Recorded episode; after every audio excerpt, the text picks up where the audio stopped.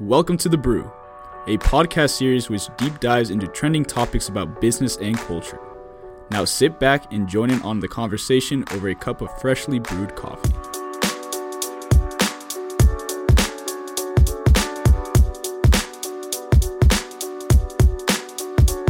Welcome to the Brew. Today we have a special episode with my man Andres Fabian. Um, he's a senior product designer, senior UX designer, creative director, all the above, and um, man, he has a special place in my heart. He he taught me UX three years ago um, when we were t- working together at an ad agency, and it's been no looking back since then. So Yeah.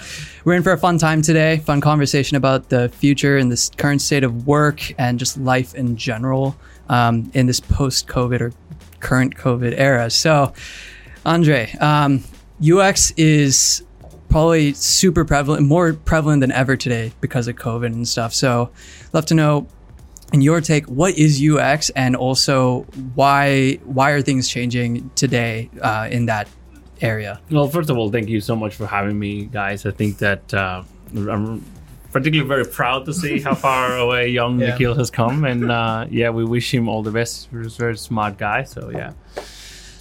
COVID, COVID has thrown a spanner in the works of those companies that were very much stagnant for change, right? Mm-hmm. This has made companies change and really have to evolve in a very short amount of time because all of a sudden you couldn't you couldn't perform your normal duties at your office. You had to go back and do it from home which meant that whatever it is that you were doing at work to like waste time or, or whatever you had to take all of those distractions away and really focus so you can remain uh, uh, effective.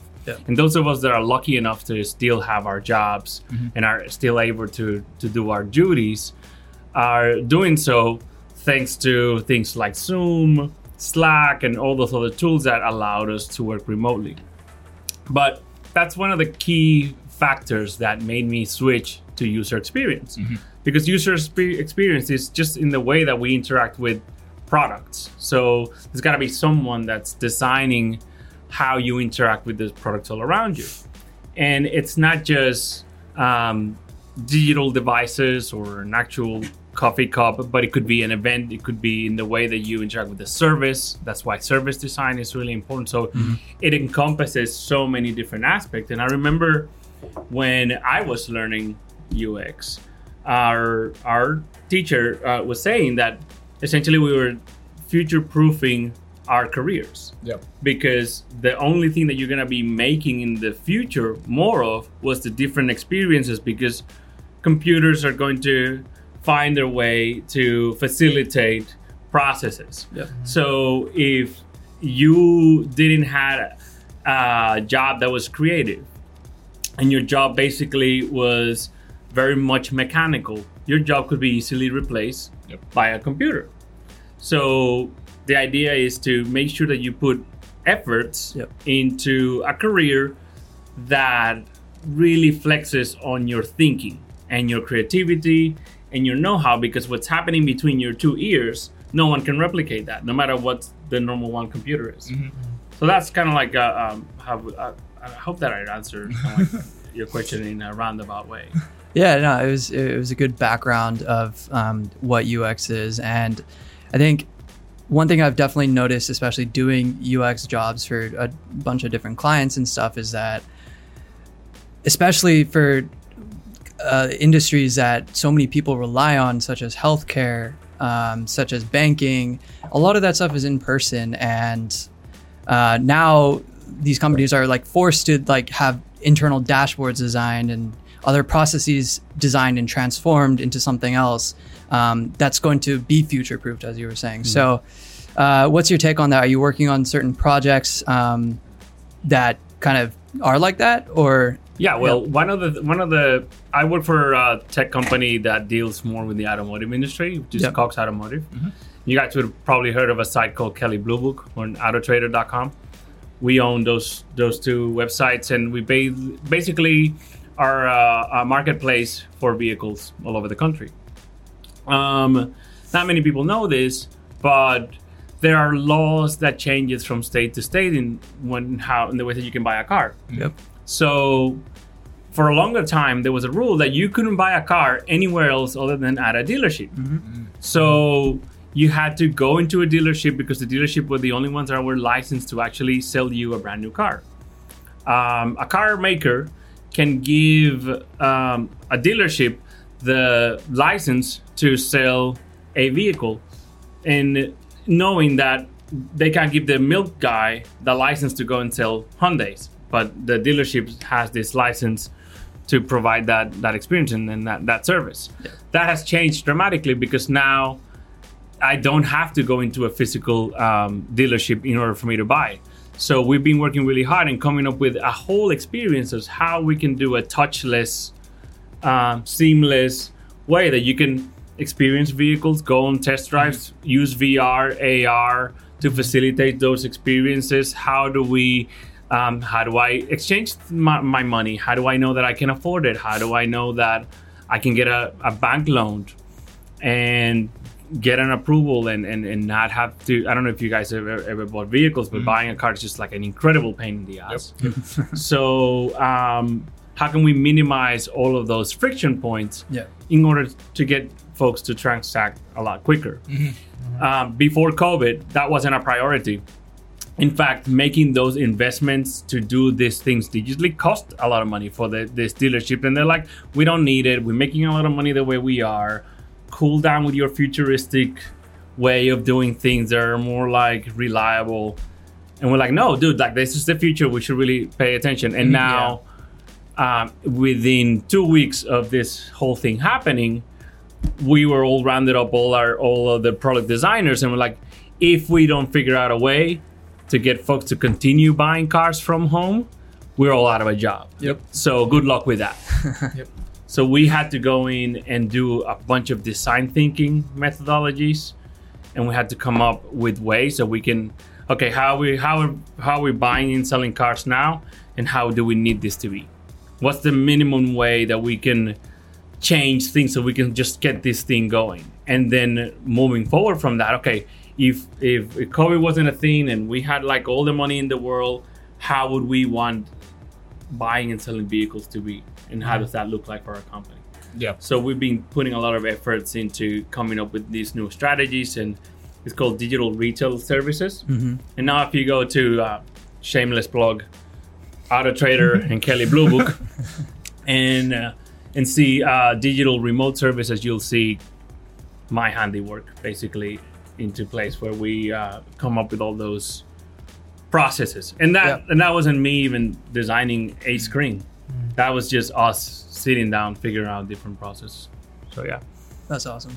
So, I think first thing that comes to mind when I think of auto retailing and futuristic stuff, like or the future of um, auto, is Tesla.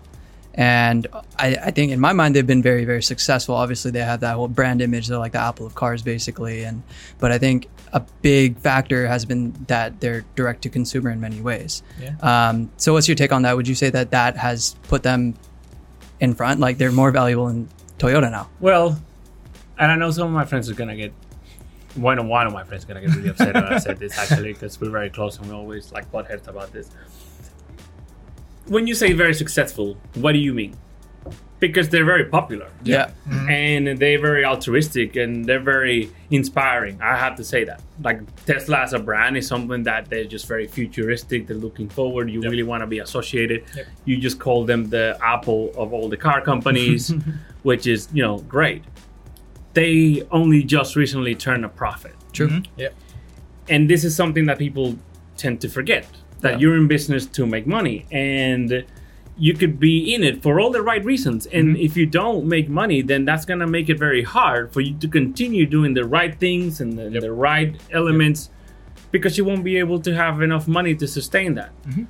i believe uber and lyft are also in the same Yep. in the mm-hmm. same boat Yeah. um Yeah. so the reasons why normal automotive companies are have made the money that they have is because they were able through large numbers minimize their cost. Yep. So they have processes that they know kind of like what they're doing. They have those costs already down pat. Mm-hmm. They know where to shave things, and that's how they come they're making money. Tesla has gone about to trying to do things a different way. They're being very open source in terms of. I mean, I think that Elon Musk said at one point, "I'm like, I'm putting all my plans out Yep. on open public. source." It's all public. Yeah. So I want to. If you make a better Model S than what I do, Do it. do it. Yeah. Go Yeah. ahead, go away and do it because he really believes in the electrification and that he's putting. They consider themselves an electric com- uh, power company, Yep. Yep. Yeah.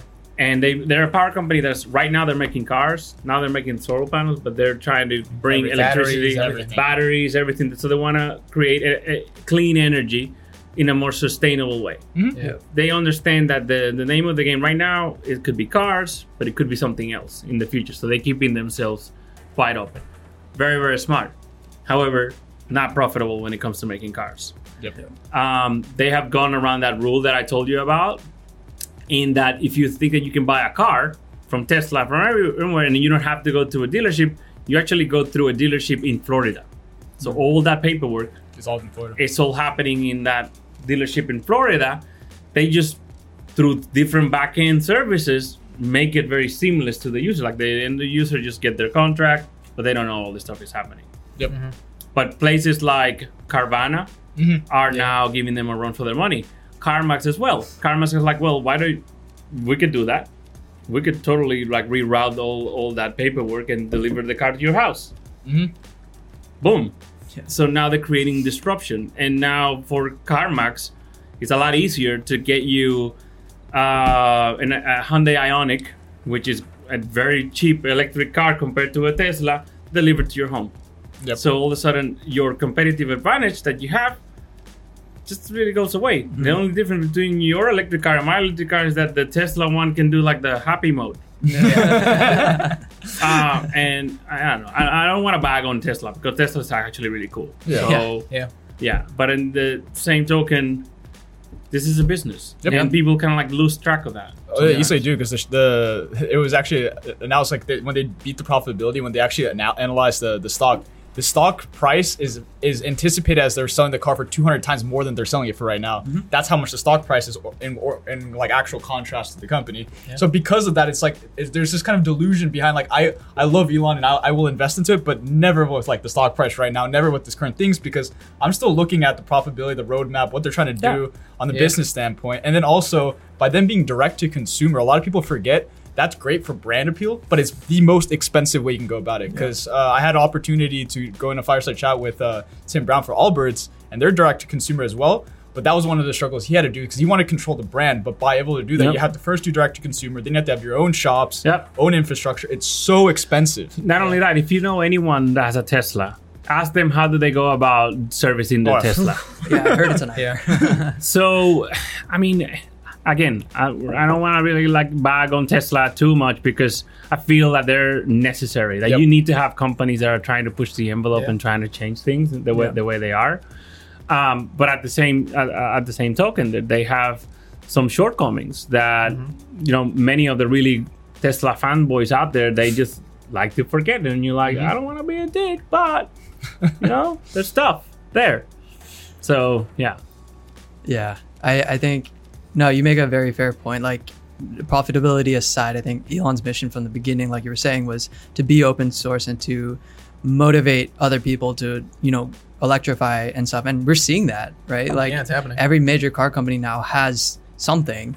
Nissan Um, just released theirs. Their uh, Oh, yeah, SUV or yeah, crossover, yeah, yeah. whatever it is. Porsche, Audi, Mm. yeah, all, all the major Yeah. brands have at least some some innovation in the pipeline for Yeah. electric vehicles. So one of the projects that I was heavily involved with all of last year was uh, a startup um, uh, company um, news magazine called Ride.tech, and basically it was all around electrification and and new technology within the automotive industry.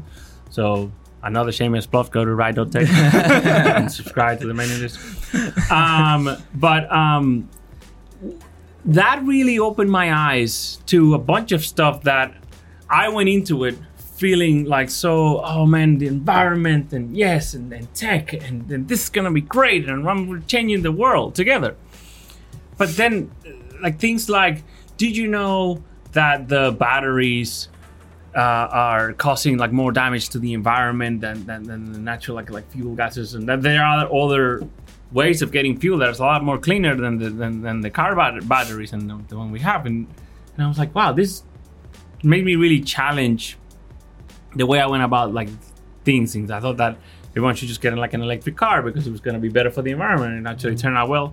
Depends where you're getting your batteries from. Yeah. So it's like, oh shit, um, I, I, I don't like to buy everything just on face value. alone, you know, yeah, you got I to like a little to- bit of research. You have to do like a you, little you have bit to of- do a little due diligence, you know, because yeah, I mean, the fan, the fanboys with Tesla, it's wait, Tesla could put anything out, and Yeah. Elon Musk could say anything, and he does. I mean, we, we talked about it a little bit before about what his Twitter's like and everything like that. But I mean, yeah, I mean, batteries are pretty bad. All things considered, like.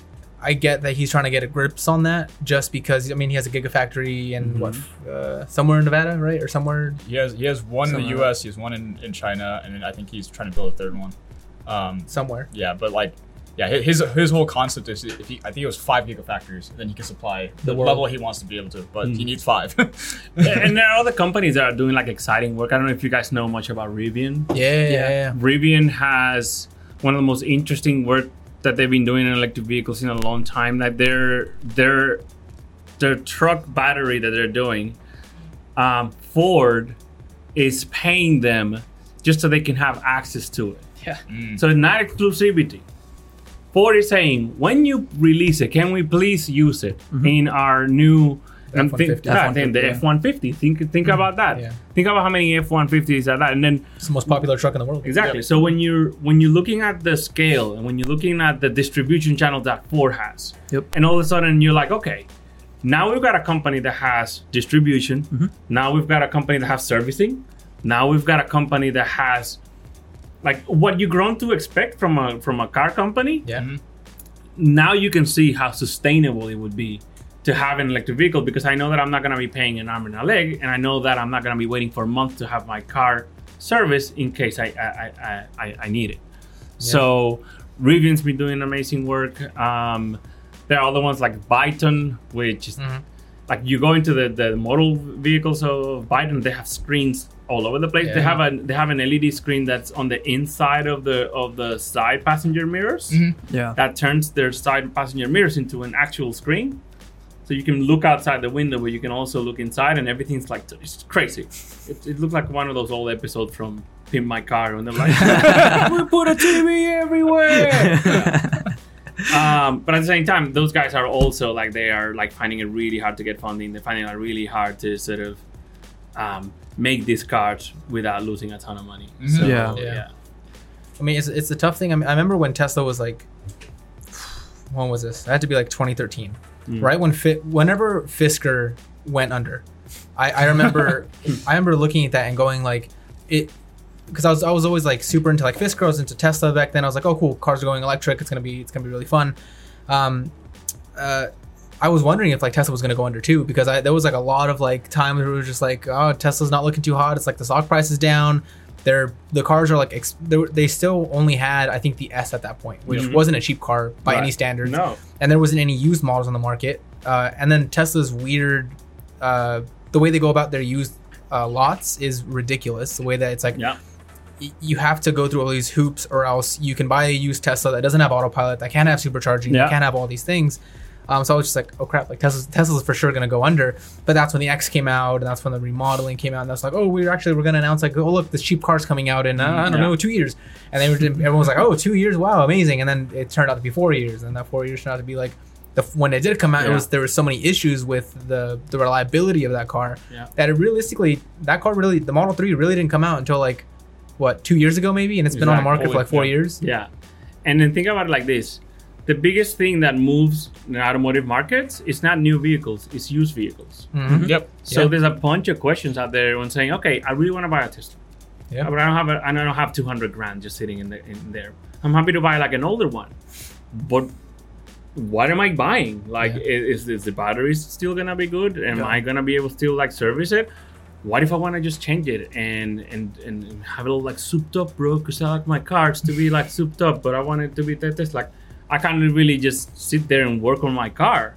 so what am I really buying? Am I am I like yeah. leasing it? Like so, there's so many questions. At, at this there. point, it seems like people who are buying the Tesla, it's it's like Nikhil said, it's like the Apple of Tesla brands. Like you're buying one for the name brand, but you're really you're buying the software in that car. yeah, Like you're buying autopilot, you're buying the mat. Like even on the Model Three, what Fuel is it like? 12 inch screens. you're actually not buying the software. You because essentially Well, it's all leased, right? everything everything is depending on them pushing out whatever the new Updated version. uh, update. So it's like when you think that you buy your phone, sure you bought the technical parts in it, and but you don't you don't own the apps inside. You don't own, you Yeah. sign everything away when you say yes to the terms and conditions. So if you wanted to jailbreak your phone to install more apps and do that, that's great. But we'll void your warranty and you know and, and, and God bless you and, and hope everything kind of like works out for you but at the same that's the same mentality that they've gone about with their cars Yeah. and many people don't really understand that little difference because you know you have you ask like your granddad that has like this old chevy that he's been working on it for 20 years but that's his car that's he can just change whatever he wants on it and Yeah. do whatever you Put a want new to the engine, car put a new engine paint it repaint it do whatever you want and you Yeah. can't do this to these vehicles because that's I- not how they intended them to for you I'm- to use them. I mean, I don't know if you guys have seen the YouTube channel Rich Rebuilds. Yeah. But he his whole thing is just he.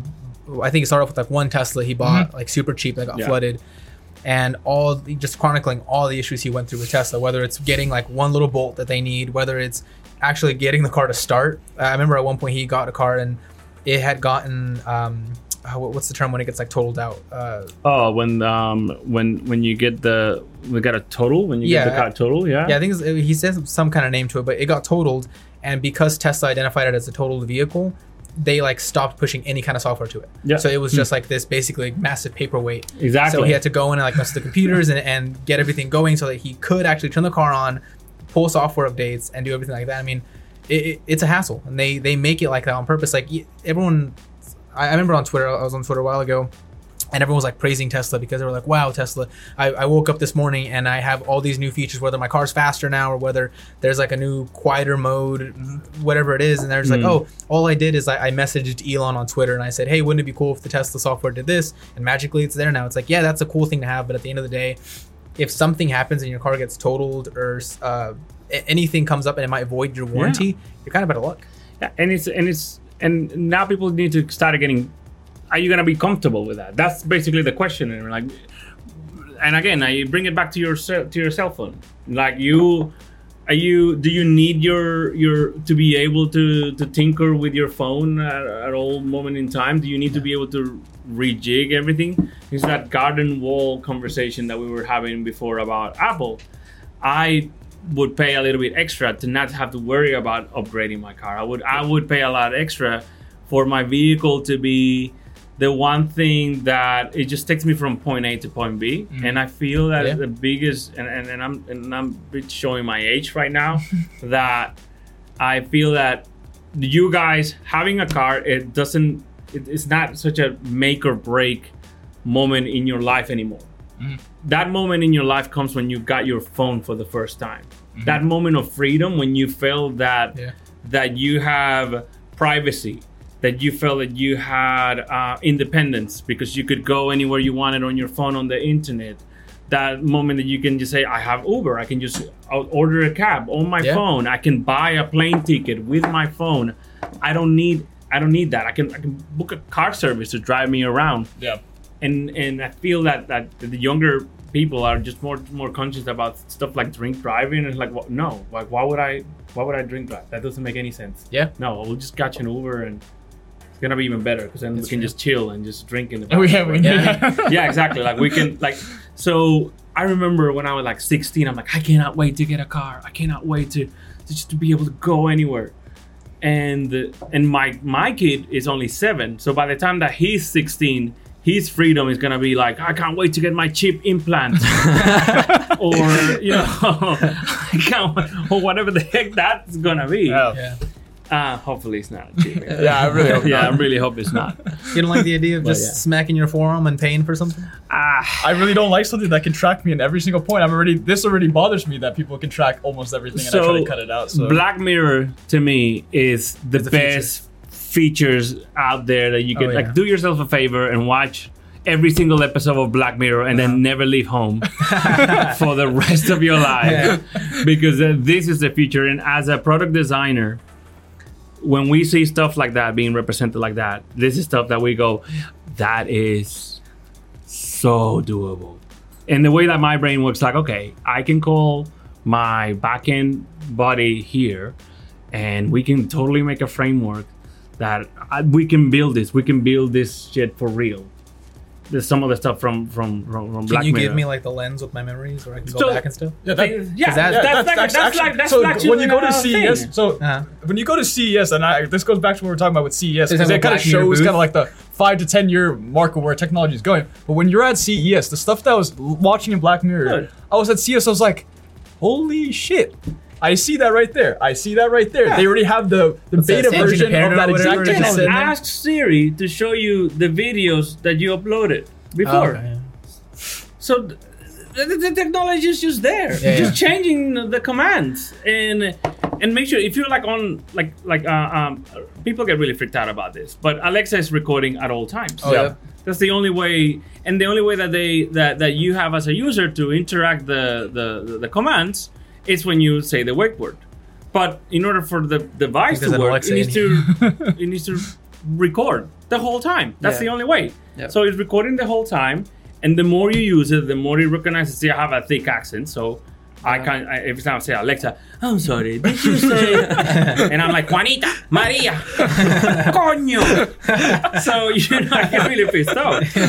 But you know what I'm talking about. But it, and now it got to a point where it, it- if I say like uh, I mumble Alexa, and you know that I'm talking to Yeah. to, to, to Alexa. And that happens at my home too. So we have an Alexa in the kitchen, and we like we grind our own coffee beans and we make it in a French press. Like me, and my mom, my dad, my brother, and it recognizes me by now because I think I use it the most. So anytime, like no problem. My dad uses it, and he doesn't have a thick accent or anything, but it's just like he says Alexa.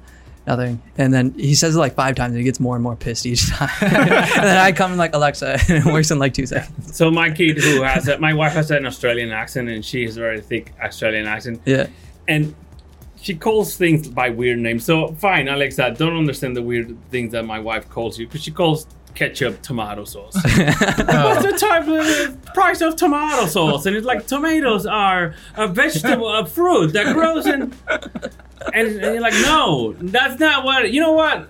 Stupid Alexa. And then you have to ask my kid, who has an American accent, to be like, Alexa, what's the price of ketchup? And I'm like, shut up. I, the fact that I have to resource to this is embarrassing. So I don't want to use this anymore. But I like rest. So Alexa is listening to you all the time. Yeah. Yeah. And because Alexa is listening to you all the time, now we have more access to data more than ever. Yep, mm-hmm. Oh, yeah. a bunch of unstructured data. So Oh, yeah. you raw. you tell Alexa. Alexa I would ask you like, "Who is this talking?" And I'm like, "This is Daddy." So I'm Daddy. I'm Big Daddy. I like to be called Big Daddy, at least by a device. No one else does. Just the device. You want us? Can start calling you Big Daddy. if you. Please don't. Okay, all right. or start text messaging. Okay, all right. with with emojis. Okay. it's gonna be great. but uh, yeah, so the technology is there. Um, you can walk around with with with Snap, Snapchat, Yeah. and Snap camera has very fashionable sunglasses that are recording all the time. Yep.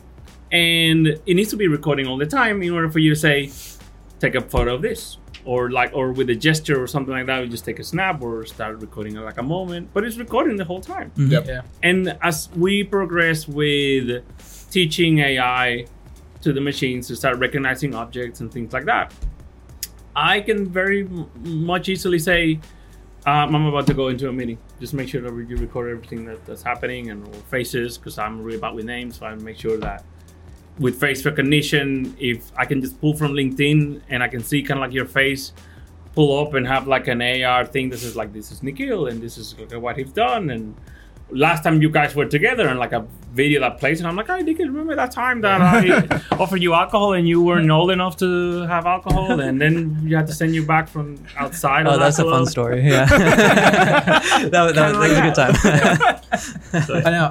Are, are you guys like? So I I asked because I had a, a friend. He worked in computers all the time. He was a, a brilliant a coder, um, but he still had like you know you go to Walmart and you buy you see a phone for twenty bucks and you Like buy a burner. like a burner exactly Like a burner, yeah. He had a burner, Um, and I asked him like, well, why? And he was just like, he's like, look, dude, like everything that I've ever done in my life is on the computer. It's like I don't. The last thing I want is at least for them to know exactly where I am. He's like, that's like that's it. That's it. I'm cool with just everything. Keep it, take it, all of it.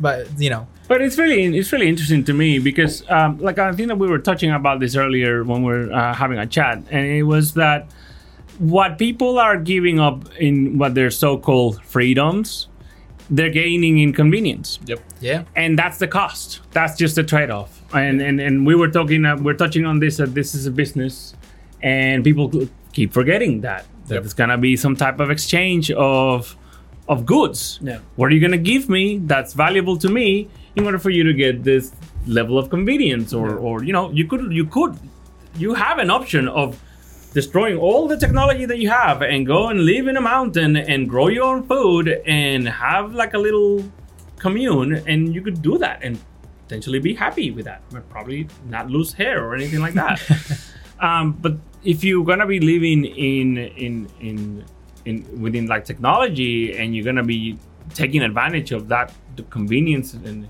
and the products that people are making there's gotta be some type of exchange. Yeah, um, I feel that what's bad is with when people are being misingenuous about it, Yep. and when they try to steal that information and not letting you aware how is it that I'm going to be using it for. So uh, right now we're in the process of designing the new Auto Trader app, and with the, for the new Auto Trader app, our long-term uh, strategy is that we want to be able to provide end-to-end solutions. So when you even look at a car, to literally buying the car and having it sent over to your house. So there's a there's a number of different points that you kind of like need to hit. yeah, Um, so I can sit down and put you through an onboarding process that's gonna last 10 minutes, and I can and I know everything that I need to know about you, so you can go about and doing your life. But you might not be ready for that level of commitment with me to sit you down and have like 10 pages of questions. Because Yeah. you, you, dude, you only want to have a look at cars and prices. Yeah. That's all you want to do. So what you do is something called like progressive disclosure. And progressive disclosure is like I won't ask for your location until I need it. Yeah. So you're like you you you you're enjoying your application, you're enjoying the stuff that you're doing, and all of a sudden you want to send a notification saying that you're interested in- it. I say, well, I need I need to you to let me know uh, where you at. Yep. So we can do this two ways. You can either give it to me, you can type it in, or I can find out with your location right now. What do you want to do? Provide user context and say, why do you want to do that? Well, it's from for if I want to show you vehicles that are around your area and not show you that vehicle that's around Alaska, I need to know where you are. Yeah. So that makes sense. And you're like, okay, here's my zip code. And I'm like, okay, I'm gonna send you now a check worth of two thousand dollars. So I can send it to your next door neighbor, I can send it to your house. No, I need to send it to my house. So okay, I need your address. Then you got the address. Yep. Or um, hey, um, we have um, we have a phone conference to um, for a job interview, and we want to be able to, to talk to you. Can I have your phone number? M- Makes sense. Yeah. Yeah. But I can't just sit there and ask for your phone number, your address, your favorite color, how what's your, your your favorite pet last name, mother's maiden name. mother's maiden name. Like I can't ask for any of that stuff without giving users like the proper Yeah. um, context. So instead of like one painful form in the very beginning, which everybody dreads, asking them at the points that you actually need them to make that Yes. experience much more fluid and it's like it makes sense Yeah. at the time. and transparent. yeah, so they'll leave that app or experience like, okay, like that was good. That was nice. Yeah. So the the model that Apple and and, and, and, and Microsoft as well, I mean, they you say that you wanted to have access to the brand new iOS. Yep. Great. Here's 30 pages of terms and conditions. And Are you gonna be reading it? Nope. They're like just accept, accept, accept, accept, accept.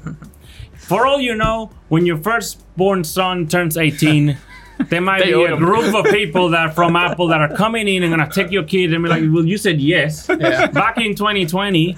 We have the signature right here. We had the signature. Like I, I thought that we were under complete agreement. You said yes. You read the EULA, You right? read it. You read it. You, you said I read it, and you ticked to it. So now we're taking little Nikhil home. no, don't take him. so um, yeah, so you shouldn't be doing that, and that's one of the things that us as UX designers need to combat. It's called dark patterns. Yep. Yep. and it's it's it's a it's not a good way about doing business. It's not the you don't do sustainable business if you continue to to behave like that. Yeah, it just doesn't leave you a good feeling. Yeah, because uh, like recently Hasan Minhaj, he had he, he had a really good one on like all these tax services because literally they just do dark patterns and that's how they make all their money because technically it's all supposed to be for free. And even the government tried to create Yeah. what they had but they lobbied against they blocked it out and then they have dark patterns you can find the free way to do your taxes but you have to it's not any of their it's just not need to- taxact.org it's none of their actual searches you have to know the exact domain which they blocked out on SEO because they just literally just blacklisted Exactly, it. Nobody yeah. can find it. So now everybody's paying like $150 for their taxes, which should have been free Yep. in the first place. Yeah, and unfortunately, I not in my current company, but in previous companies I've had, um, you sit there and have conversation with stakeholders and say, and, and those are like real things that come up. They're like, you know, we know there's an easy way to get a user from point A to point B, but we make money with banners, mm-hmm. so we'll put you through seven screens mm-hmm. of Yeah. banners, and once you hit that seventh screen, that's when you sort of get the the goods, whatever it is Yeah. you're doing. So yeah. But that has nothing to do with COVID, right? Yes, no. So I did have a question though. So speaking of convenience, um, take stores like Amazon Go, right? And it's kind of pretty much connected to what we were talking about. And like, I think it, on- once things start to open up again, and like the people who are conscious and stuff will kind of become germaphobes. Like people are going to do that naturally, and um, you know, there, there's a bunch of different factors that are going to change and stuff. But I think one thing in my mind is am- like the Amazon Go store where you just walk in, it's connected to your Amazon app, it knows who you are, and all you got to do is walk in, grab what you need, and walk out. No human interaction whatsoever, no dirty, whatever, whatever conveyor belt things uh, and stuff to touch, right? Um, do you, do you I, I want to know all of you guys' opinion. Do you guys think like these are going to become more popular, or is it going to be different? Do you think like traditional grocery stores are going to stay how they are? I, I don't. I, it's kind of funny because yesterday I was literally teaching Heidi and Kat exactly about this. I was talking Yeah. about um, you have to look at the life cycle of industries, and I honestly do think grocery stores are hitting to the to kind of the decline phase just because the way that they go about their actions is such an old school model in the first place. Like the they they purchase, they have a supplier, they make their margin, and it's all volume game. Yeah. Uh, Amazon. I, think it, it, it can work, but it, it needs a certain level of trust, and they have to be okay with a certain amount of theft because it's not going to be able to prevent everybody to like authentically, you know, go in and buy. But that already happens in regular grocery stores in the 1st place. Um, I do think it will become big, but I don't know when. I think that's Yeah. the kind of the question is, is, is the timing of it because already in Sweden and, and Scandinavian countries that, that's already been implemented. Like they already have those stores in Sweden. They have like a lot other of companies. Yeah, like they have a bunch of convenience stores and stuff like that running this exact same model. It, Mm-hmm. ver- it works really well, and I think it works really well in small scale. But to get it across the entire United States, the way our supply chain is set up, Yeah. I think that's where the struggle comes from. Yeah. Because technology mm-hmm. side, I think it's going to get adopted. As for everything behind the scenes to make that happen, I think that's where the problem's going to happen. Mm-hmm. mm-hmm. Yeah, it's it, it's it's a pain for me because like ethic like speaking ethically, mm-hmm. I, I'm a big fan of like I don't like to use self checkout. I like to go to a to like a person Yep. because for me at least, the more data a company sees that they don't need that person working the actual line, Yeah. the more easier the decision is to get rid of human workforce and, and adopt Yep. more Yeah. machine workforce.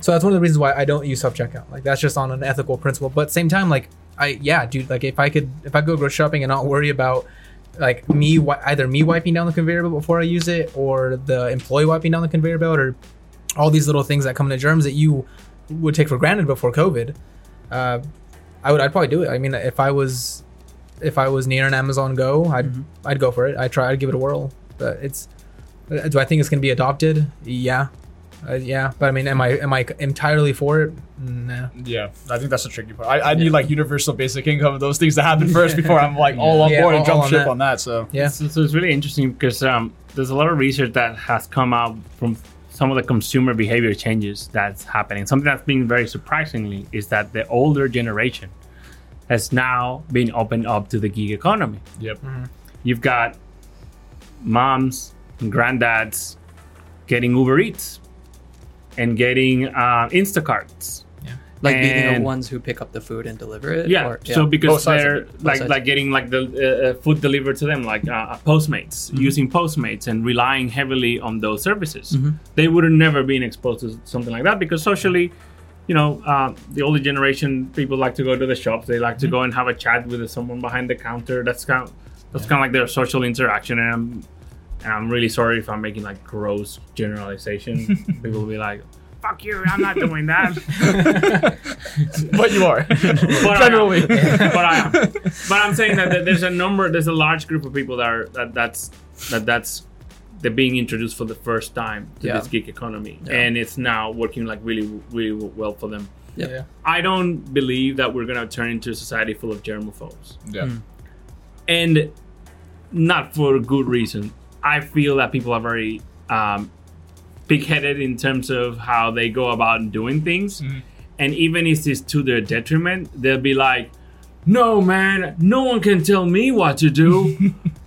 yeah, germs. You know what I mean? That's why I said the people who are conscious. So, but at the, at the, and in the same token, when we're designing products, we need to be able to take away our bias and be able to design Accessible for, for, everyone. for accessible for everyone. Yep. And and it's it's really when when when you're going through through some of these design thinking methodologies, empathy is a big thing.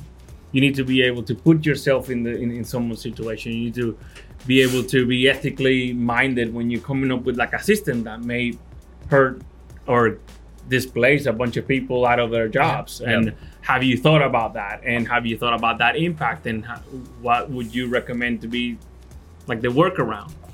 Um, so I sometimes I and I, I I'm not I am not a Trump supporter. Spoiler alert.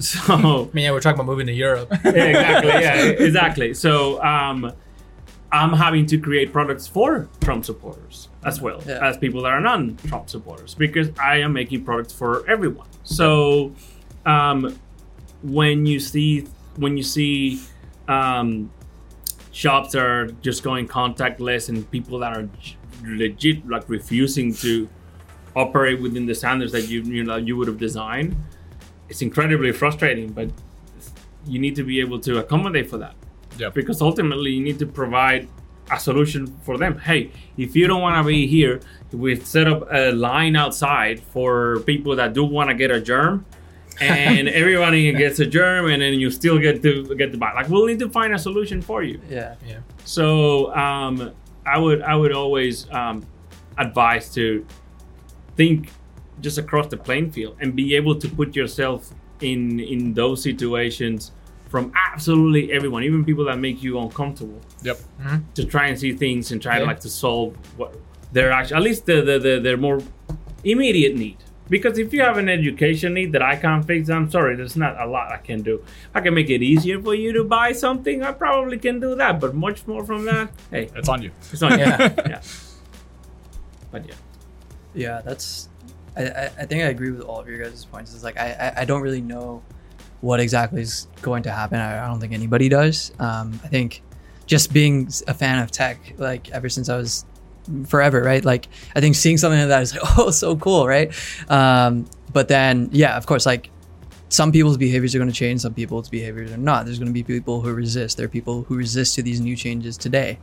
Um, there's people who are changing their habits every day. So it's just like there's probably going to be a mix of both, right? Like your friendly neighborhood Ralph's is probably still going to be there for a few more years, right? But I, I see more more the thing that I can see happening, like very uh, short term, not so much long term, is um, more places taking like the uh, the Whole Foods 365 or the Trader Joe's approach or Aldi, where it's just the same convenience store but less SKUs, much smaller footprint, Mm. and so remove giving someone the option of eating 20 different cereals and instead give them five different cereals that are the best sellers and just do that and, Yeah. and instead of instead of having a walmart or a target that's 100000 square feet have Yeah. a trader joe's that's in 10000 square feet So commu- community-based businesses more. Like, Yeah, tie, absolutely. tie into the community and, and, and, and kind of yeah, kind of closer because I think the same thing for gyms. To be honest, I, I don't think the format of like 24-hour fitness in these massive Yeah. gyms Oh, yeah. is gonna is gonna work after COVID. To be honest, because it was that way. one, people want a, a smaller gym size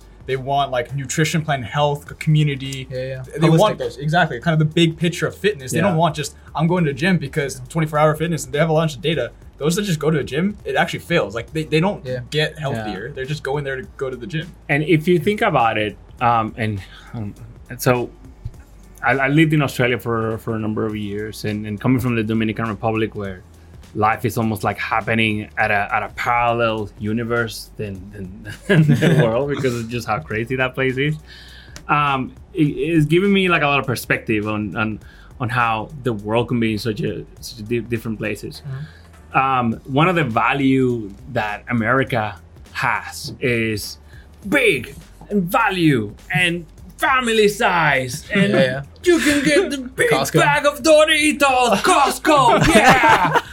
Do you want toilet paper? Here's two trucks of toilet paper. Yes you can buy it. You- guns more guns than you can ever think of. Like massive right? And and, and and when you come from a place where where your your su- supply is limited and you see all that stuff, you're like, oh my god, what? You buy that toilet paper. yeah, yeah, we need that. We just need just just do it. Four trucks. Four trucks. Four trucks, and um, and but what you're lacking of is quality, right? Yep. Yeah. You're you're missing the the the, the bespoke, um, tailor made fit. This is just made for you. So you go from from health and fitness. Having a personal trainer, someone that understands that your physique and your physique is different than my physique. Therefore, my exercises need to be different. My meal plans need to be different. And my goals might, might, might be might be different. Um, food stores to be able to provide a, a different range of smaller shops that have different like I don't need to get my sushi from the same place that I get my nails. like, you, you know what I mean? Like I don't I, I don't I don't need that in, in my life. I can simply just go to like a butcher shop and, and, and Yeah. have that mm-hmm. cool experience and then or I can go to then I can walk out of there and go into a coffee shop and, and Yep. enjoy that and, or or have like a really nice authentic Japanese meal and then go and get some um, gelato afterwards. I don't, you know, I, don't, I, I, I'm- I like food, so I'm just thinking about that stuff. I, I- I guess to kind of tie off of that, because one um, really, in, like Mark Cuban's talked about, a lot of entrepreneurs have talked about this, is during COVID 19, like all these big companies, they're actually going to be like net zero on employment because they're losing some and they're gaining some in employment on the cycle.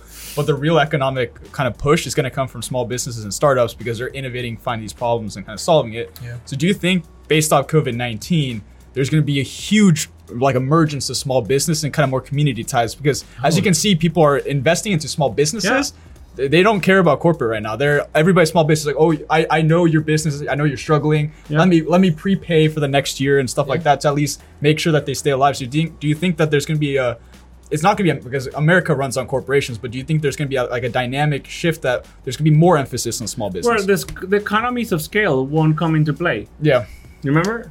So Yeah. it's it's it's the same Walmart mentality. You won't get that discount because there's so many services being crammed in.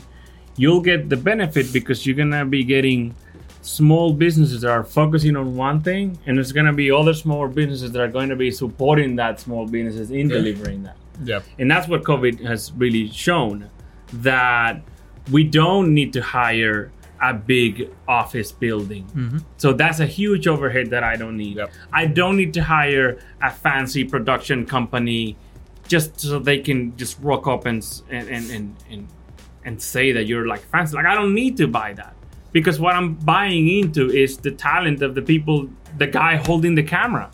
I'm buying into the that that that engineer or that coder that's actually going to be building my product. And if I can hire them on an individual level and do away with all that with all that uh, overhead, I'm going to end up with a product that's going to be just as competitive. Worst case scenario, just as competitive as something that's just done at a massive scale.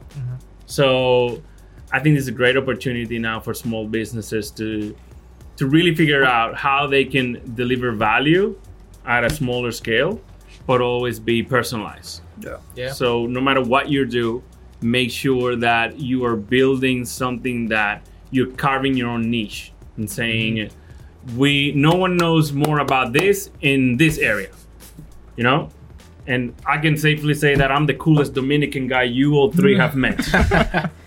Hopefully that you haven't met another Dominican. I, I have, but I'll still put you at number oh, one. Oh fuck yes! I have made it. It, it was close, but you're, you're number It was, one. it was, it was, it was, Thank God. Okay, it's that was, uh, I went out on a limb. but uh, but uh, that's that just proves my point. So you find your niche, you carve you carve yourself a good niche, yeah.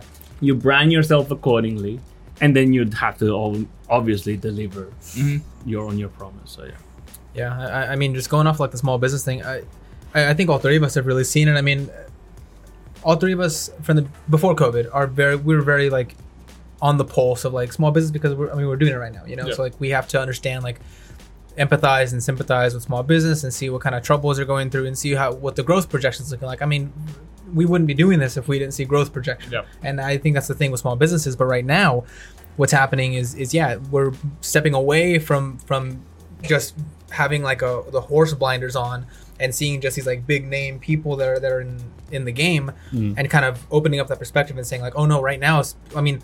Think about right now. No one's working in an office, so you can't. So you can't say I want that production company. Instead, people are going. I want that designer. I want. I want that coder. I want this person and it's allowing those people to really i think what's happening here is, is people are starting to understand um, the amount of wealth that they bring individually Right. and i think that's what's going to lead into all these like small businesses and all these kind of new uh, enterprise that are going to be starting up is just the idea, the fact that people are sitting at home doing this stuff working for, you know whoever it is like i'm sure that someone working for weta right now for disney is going like I, i'm doing this for my living room right now Yeah. you know i save a little bit of money and i can do this myself and start making some money on the side without having to get So I'll it. give you an example. And in Australia, Australia is a is a very smaller, much smaller market Mm-hmm. than the US. There's only 20 people, 20, 20 million uh, uh, uh, population in Australia, but they have a huge film industry. Yep. And with film comes, you know, special effects and director, photographers, right, and creative directors, uh, art directors, graphic designers. So what for years and years and years, all these like really heavyweight uh, creative people were working for big companies. The Yeah. big companies just pay them ridiculous amount of money so they can just show up and basically just sit there and and, and if you were the executive creative director on Toyota, you were just working on Toyota the whole time. They found themselves very very bored because they were only just working on the one brand, but at the same token, it was just easy ish money because they were they knew that they're really good at what they're doing. Yep. They were very familiar with the with the brands that they were doing. So, um, but then what happened? Smaller agencies started coming into the market and saying to them, "Hey, um, we noticed that you guys did this for the, your big uh, TV ad. Um, we want to do this quirky little short clip, and don't worry, we'll do it for your YouTube account. And not many people are gonna see it." And little by little, these smaller independent companies edge away at some of the work that the the big production company was doing. So much so that uh, people are like, oh, you know, we can't spend the, that twenty million dollar on that TV ad because we need to spend ten on on on these five content producers that are bringing so many views of our brand on on on YouTube and, and in, on Instagram. So all of a sudden, you're buying into those individual talents directly. So Yeah. what the creative directors started doing was like they they said to the big companies like screw you, we don't want to do business with you guys anymore. Yeah. We're gonna be creative, independent creative directors, and if uh, Toyota and if uh, um, Nike, uh, Coke, they want to do an ad, we'll just go in, we'll come up with the ad.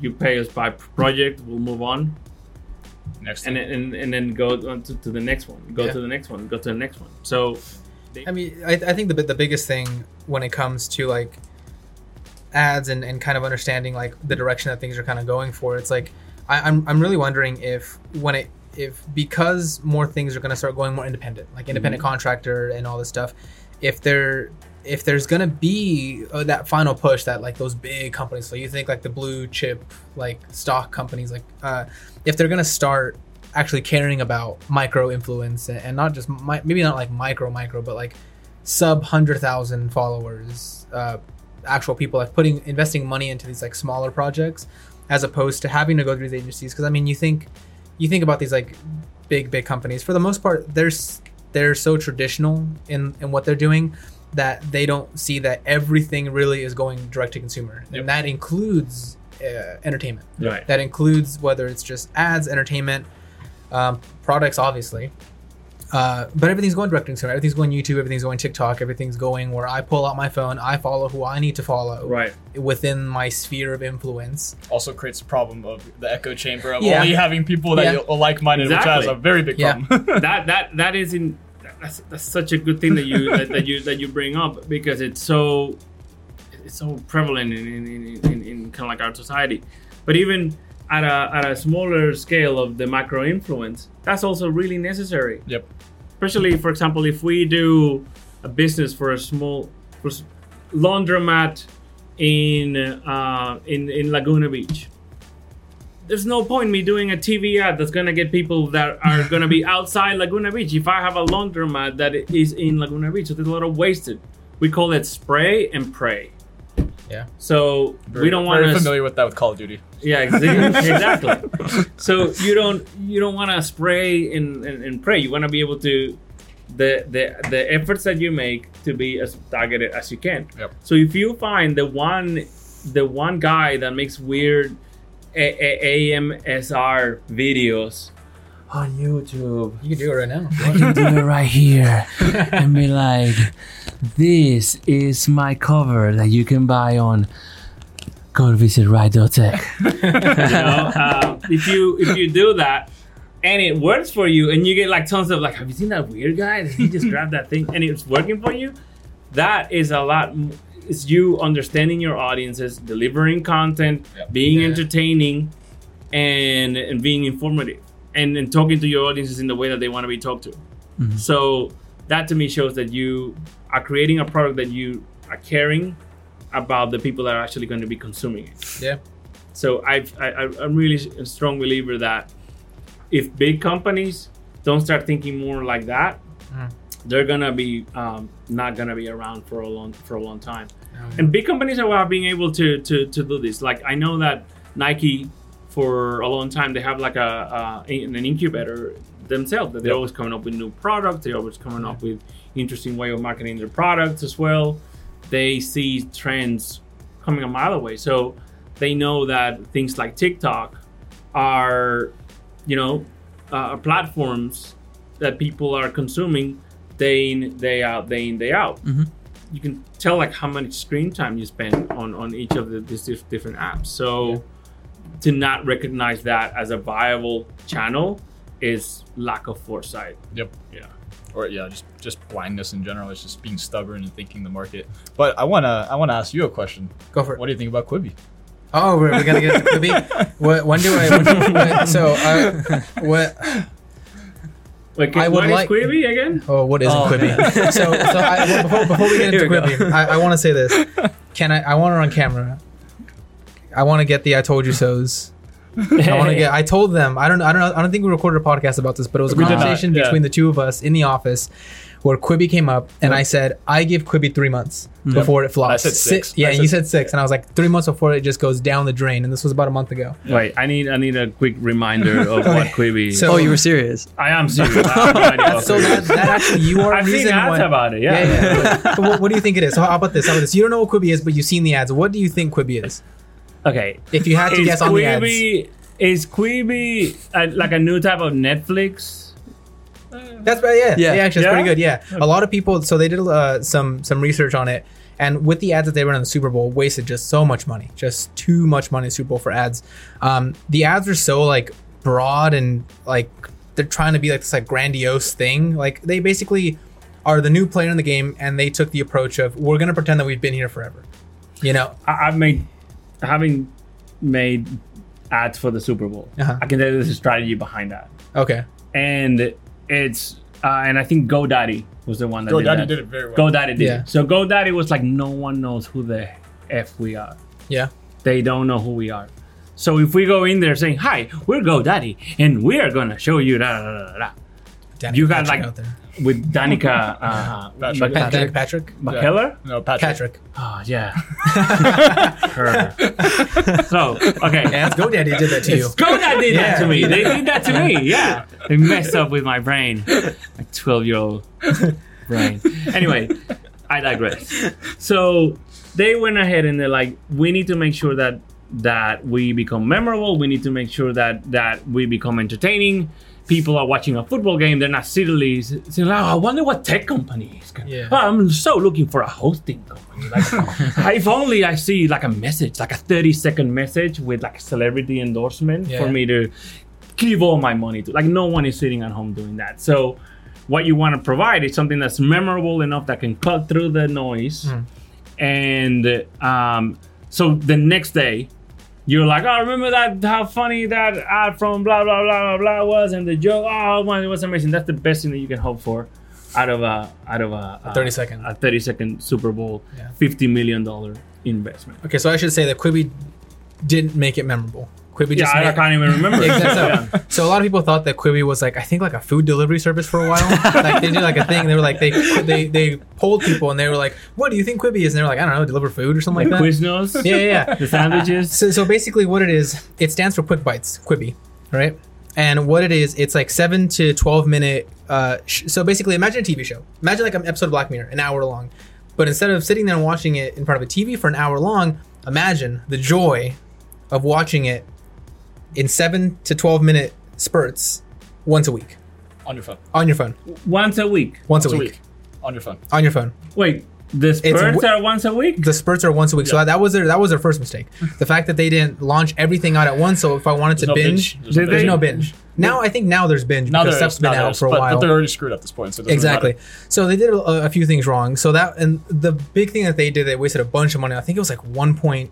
What Was it like 1.2 billion dollars before they even launched the product? It was 1.2 billion dollars that they put into the product because every single one of their shows had a celebrity endorsement behind it. There was a celebrity starring in the show. We're talking like big names, like we're talking Chris like Kevin Hemsworth. Hart, Chrissy Yeah. Teigen, um, who else was in it? Uh, Chris Will Hem- Forte. Is it was- Liam Hemsworth? Chris Hemsworth? yeah, yeah, yeah. One of the He was in one Hemsworths was in it. Yeah.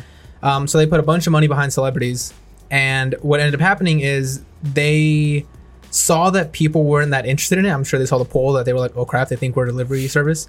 Um, so they offered three months for free, and when the like within the first week, if you signed up, you get three months for free, right? COVID also hit. So yeah, yeah. COVID also hit. So you get three months for free, uh, and then what ended up happening is people were really like hoping that their numbers were big at first because you get three months for free. But now I think it's down to like seventy-two thousand active users, and that might just be people who forgot to cancel when the three months hit. Oh my So God. at this point, it would take them. I think someone was saying like if those 700, 70,000 people actually did stay on at I think five dollars a pop, it would take Quibi. 460 plus years to regain their initial one point something billion dollar Oh investment um, and this Oh is like God. and like the ceo is like so so out of it like he's just like it's covid-19's fault and ignore the fact that right now people are ingesting more entertainment than they ever have in Yeah. the world Are you Should talking about. Katzenberg? So- yeah yeah, yeah He's not the Katzenberg. CEO. so He's, uh, basically, he, the someone at a pitch company, someone at a pitch went, So you know Netflix? You know what the problem with Netflix? dude, dude Too long. yeah Yeah, that's literally. you know what it Too was long. called? before it was Don't have time. Don't have two hours to watch a show. Got 10 minutes. max Max. Once a week. the part Right? that, the part that gets me dude is how just like crazy indoctrinated these people were so like before it was called quibi it um internally the name of it was called new tv like that was like the internal code for quibi it was Really? just new, yeah it was new, just new tv that. yeah they, they they had that much like they were like this is gonna be it dude this is it this is gonna be the last thing that It's gonna be the new TV, man. it's We're new making new TV. over i mean at this point quibi All is, is, So- is dying Another thing, someone said, you know, porn, right? Nobody likes an hour long porn. They want 10 minutes of porn. Right? Am I right? And a bunch of people were like, high five to me.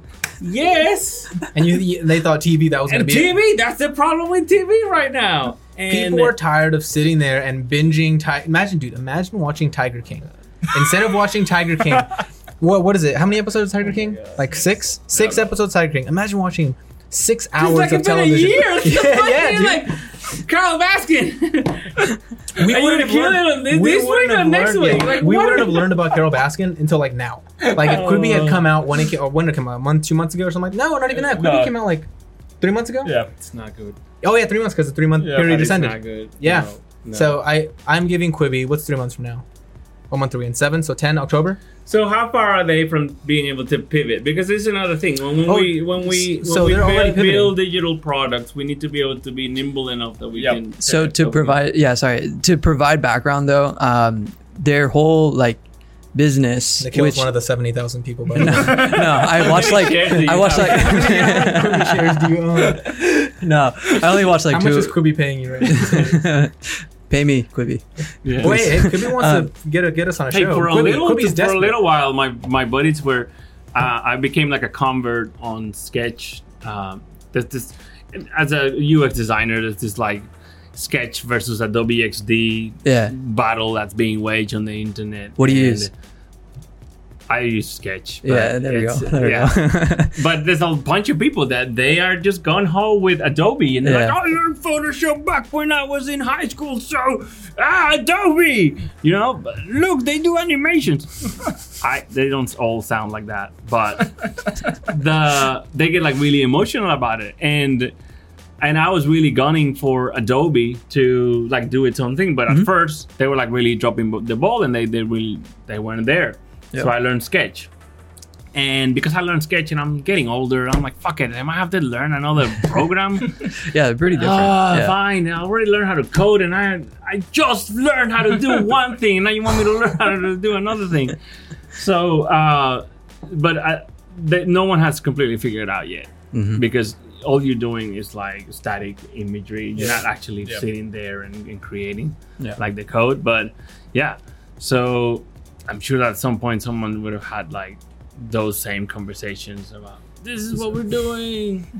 So the, the crazy part about Quibi for me is like when I first heard about it. I wonder when I first heard about it. I, I learned about it through uh, a, something on someone on Twitter had mentioned. I was like, oh, what's Quibi? And I looked it up, and the initial idea they had was pretty cool. Like you could watch a show like this vertically, or you, and if you turn it horizontally, it's all responsive. So like let's say for example, you watch a show like this horizontally, right? You're watching it, the show is happening, and let's say one of the characters in the show is on her is on their phone. Uh, the in in the preview that they showed, it was it was a girl in like a horror show or something like that. She was on her phone. If you were to turn your phone vertically, You it would show you the phone's perspective. So it would Mhm. show you the text messages coming in through her phone, which is pretty innovative. That's pretty cool. That, that's Yeah. that's pretty rad.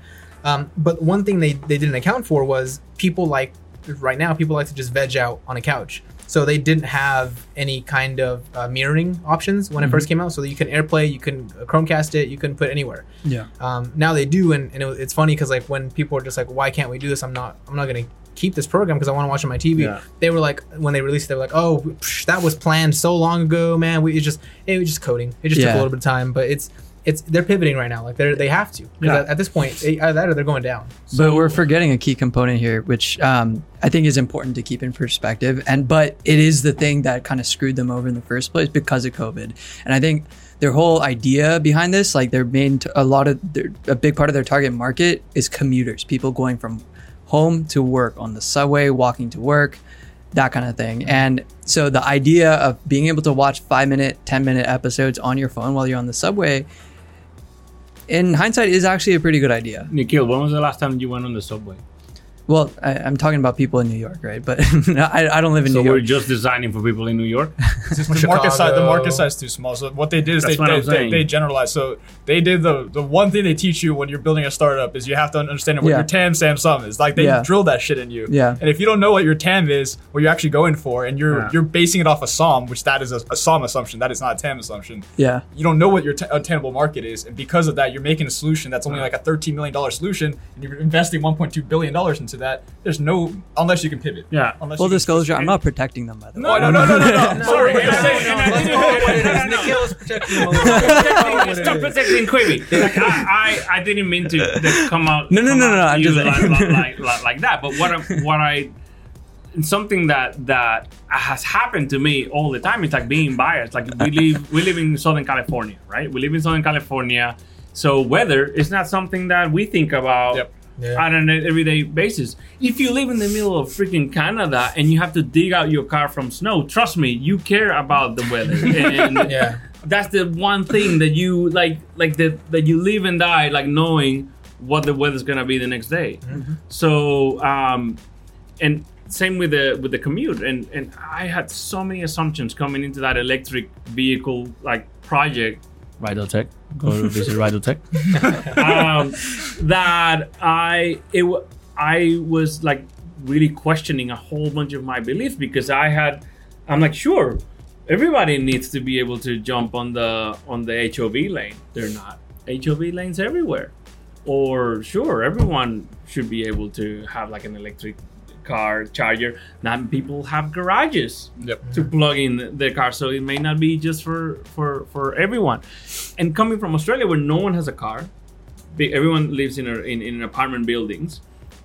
Jumping on your phone and, and like watching shows on your phone and, and it's just normal. So I came to California. I'm like, what is all these people doing driving? Like we're driving everywhere. Yep. No one's walking. No one is enjoying public Yeah. transportation. And they're like, have you been to public transportation here? Yeah, it's pretty bad, man. and I go in there, and it's like some crazy guy, crackhead, or it's like a fight, and you're like, oh, I see why. My car is over there now. Oh, yeah, I should drive. You're more. looking up cars on your phone at you're cars while on on your the LA, phone, LA. Metro. Exactly. So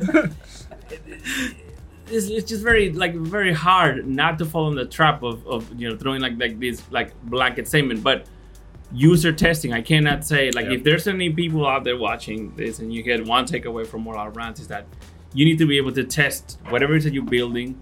Whether it's gonna be like an idea, a logo, an event, anything, test it with the real people that are actually gonna be enjoying that. Yeah. Trust me, it's gonna be a lot easier for you to hear it. Hey, it doesn't work from a test bed.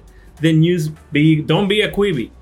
Hashtag don't be a Quibi. Don't be a Quibi. Don't be a Quibi. There you Hashtag. Get don't the be a hats. Get the hats going quick. yeah. So um, test it out. Like how you gonna how do people binge watch? They they lie on their couch. Make sure it's comfortable for someone to kind of like just. Is it gonna be this close? Gonna be that close? Can you mirror it? Can you? Is everything has subtitles? Because nobody wants to like listen to stuff like out, out loud. You know, Just think about your user and be a user centric product. Yeah. Yeah. Awesome. Yeah. One one more thing about Quibi before. Like, I gotta close that with one more quick I gotta, I gotta close it off. I gotta close it off with probably the most uh, egregious thing that they that they did. There was a podcast that came about of I think these two guys that It's like were- a Quibi. Po- I didn't mean to interrupt you. yeah, I'm sorry, no, but a Quibi no, focused no, no, podcast. right? It probably Yeah. is like the most obnoxious thing that they could have ever done. but this was like in the middle of like people being like, "Well, Quibi's probably gonna die," and then Quibi, even Quibi was like, "Yeah, we're probably gonna die." but like these two these two guys, these two guys were were making a Quibi centric podcast. They were like, "This show's kind of okay. This show, you know, like a, a Yeah. podcast uh, about a product." And Quibi sent them a cease and desist letter yeah. they, they said, "Don't you dare talk about our shows. You're spoiling it for people who haven't watched it yet. If, if they know what the show, what's happening in the show, they're not gonna watch." That was Quibi's defense. It's like if if they listen to your podcast, they don't have to watch a show. So instead of instead of bolstering an evangelist, you are now you're now. They You're literally said- the one guy Yeah. that's watching. yeah. So, and they literally put out a trying to promote you. We're trying They- to promote you. So on Quibi's Twitter- biggest fan. Yeah, Put me they- on an episode. They put out a statement on Twitter that was just like. That, that it showed the cease and desist, right? And then it said at the bottom, the caption was just like, "We." They're like, "We believed in Quibi. We try to watch it." And they're like, "But now we're going to be like Quibi's number one haters." They were like, "They were like, we're going to do everything in our power to make sure that Quibi does not oh succeed. oh succeed." my god, Quibi, what are you doing? Oh, Katzenberg. You know that was him too. yeah. I think It was him the owner of Quibi must feel like my mom feels every time she hears some news about me. And it's like just this wave of disappointment of like, why? Why did you do that? Why? yeah. So bad. Oh, oh yeah, Quibi. CEOs. Meg Whit- what, Meg Whitman? Meg Whitman is the CEO. I thought it was Katzen. So what's Katzenberg? Is he like a chairman? Chief something. Oh, you're right. He's like the. Uh, is he? C- no, he's not the CTO. He's like COO, isn't he? CEO, C, G, He's who like the- knows, right? Like it's not even. Yeah, That's chief so product- bad. nobody even knows. no CTO, runs he's the a chief- he's a company chief product not- officer. That's right. not or production officer. I think it was or something allured at first because I thought their app looked cool. Like I like their dark The scheme with the purple? purple Yeah, and like black. I'm like, this is That's dope. basically HBO Max. Have you seen it? Oh, dude, can we talk about we talk about UI UX? Yeah. HBO Max's color What is it? I- I it's all purple. know. Here, watch. Yeah. It's it, it looks like it looks like we should like do a, that. We should have a section on the podcast that it- is you know, about remember Grimace, the Just big go purple through each- the, just- go apps, Just, just go one at a time. apps, and then just start So- like we can start ripping into them. So do you remember Grimace, that big like yes. that big purple thing from Yeah. McDonald's? So check this out. This is the this is the app icon already just so much purple. You click on that. purple. Give it a sec. All purple. They might have updated it because I don't really go through. But this, I don't. I'm not a fan of this. Mm, You see, like nah. the weird, like per, like it goes No. like pro- gradient, No. and just like it's all like it's like purple just threw That- up that's on just this, bad. and like down here is like not. It's what cool. did I'm, I purple like. did to you, man? I don't did know. I like purple someone- too. So are you a fan of this? Well, let me see. You know, I think I think I think I think it's it's not distracting. Uh-huh. That's the one thing. So when you're looking at a, at a, at a when you're looking at an interface, you want to make sure that things are are legible and have enough uh, hierarchy. Hierarchy meaning that Yeah, you yeah. go like, what's the first thing that I'm meant to be looking at? What's what do you want me to? thing? What's Yeah. the most? Mo, what's the most important thing? Mhm. And basically, what they that what they've done here is very common um, um, um, material design patterns. And you can see that by having the the hamburger menu and having that organization to, to kind of like to be like that and you can really tell that they didn't went too crazy with how they're displaying their their content Yeah. they have to have like a main image and a little little Little blurb. little blurb here. But this is where things start getting complicated. When you're asking the user to do different actions, here you have to add series to my list. And you can say, how do you know that I already added list to my Mm-hmm. how do I already know? How do I access them? If I wanted to do something, that's when when, when you're doing like user testing, you, you ask user to be like, okay, um, I want you to find your five top ten um, episodes. You're like, oh, I don't know how to do that. I, on Justice Elmo show. Yeah, you, no, no, no, just your five the, the Oh, okay. Hold on. episode that you've already seen. I want you to show me your the top five. I, I, I just want to ask you one final question. You're a self-proclaimed child at heart.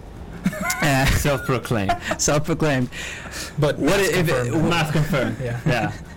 what is one thing that you want to leave with all the kids trying to grow and all the people looking up to bigger things? What is one thing that you want to say? Oh shit. And you got 50 seconds, by the way. I way. don't know. Don't grow up. It's a trap. I like that. That that that's actually very deep. That's actually very deep. It's as shallow and as deep as you want it to be. it's a little bit of everything. I think that pulls the whole podcast together in one statement. awesome.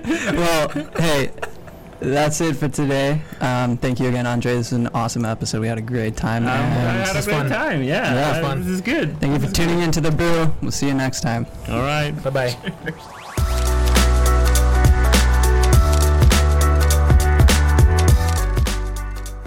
Thank you for tuning into The Brew. I hope you enjoyed this episode and tell us what you thought about our conversation in the comments below. If you guys like our content, make sure to follow us on our various social media platforms and we will see you all next time.